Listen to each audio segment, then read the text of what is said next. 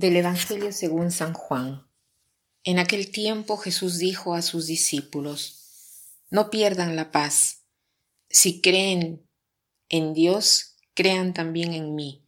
En la casa de mi Padre hay muchas habitaciones. Si no fuera así, yo se lo habría dicho a ustedes, porque ahora voy a prepararles un lugar. Cuando me vaya y les prepare un sitio, volveré y los llevaré conmigo para que donde yo esté estén también ustedes, y ya saben el camino para llegar al lugar a donde voy. Entonces Tomás le dijo, Señor, no sabemos a dónde vas. ¿Cómo podemos saber el camino? Jesús le respondió, Yo soy el camino, la verdad y la vida. Nadie va al Padre si no es por mí. Estas palabras de Jesús son muy consoladoras Jesús está hablando aquí a sus discípulos, ¿no? Y estamos en el discurso que ha tenido Jesús en la última cena, o sea, estamos en la vigilia de la muerte de Jesús. Jesús sabía todo lo que le iba a suceder y todavía les dice a sus discípulos no pierdan la paz. Él que sabe que está por morir de aquella manera, se pone a consolar a sus discípulos y les dice no pierdan la paz, no se turbe vuestros corazones, ¿no? Tengan fe en Dios, tengan fe en mí. En la casa de mi Padre hay muchas habitaciones. Jesús va a prepararnos un lugar, va a la casa del Padre. Cada vez que Jesús habla de su muerte, no habla jamás como muerte, sino como un regreso a la casa del Padre. Qué hermoso sería si nosotros pensásemos así, que dijéramos no morimos, regresamos a la casa del Padre. El valor de la casa. La casa tiene un sonido particular, quiere decir calor, quiere decir seguridad, quiere decir ser uno mismo.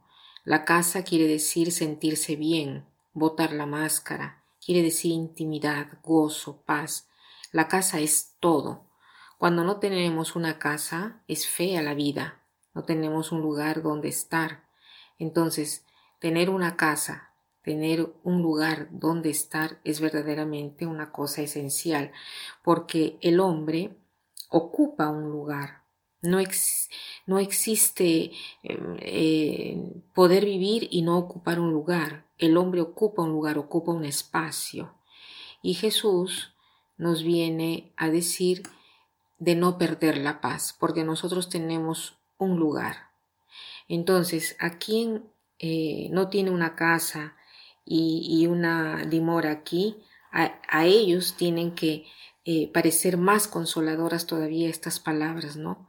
No tengamos miedo, tenemos una casa, la casa es segura para todos, regresaremos todos a la casa del Padre y será un gran gozo, será una gran fiesta.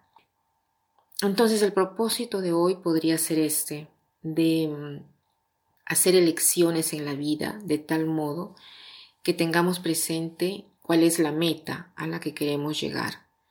Nosotros nos dirigimos al cielo, nuestra casa está en el cielo. ¿Cuántas elecciones o decisiones hubiéramos tomado si hubiésemos tenido presente que hemos sido hechos para el cielo? ¿A cuántos pleitos renunciaríamos? ¿A cuántas discordias haríamos cesar si verdaderamente persiguiéramos este objetivo de la casa del Padre? Tantas veces nos perdemos en tonterías y tenemos preocupaciones inútiles porque nos olvidamos del cielo.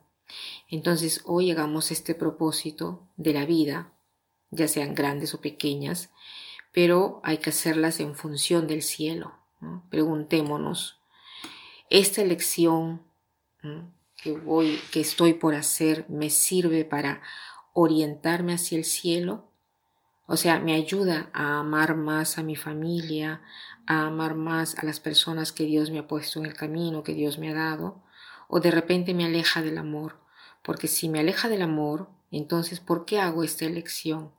Entonces hagamos nuestras elecciones mirando nuestra vida como un pasaje, ¿no? Entonces vale la pena vivirla bien y vivirla bien para regresar a la casa del Padre. Y para terminar quiero citar esta frase que dice así, el alma habita más donde ama que no donde vive.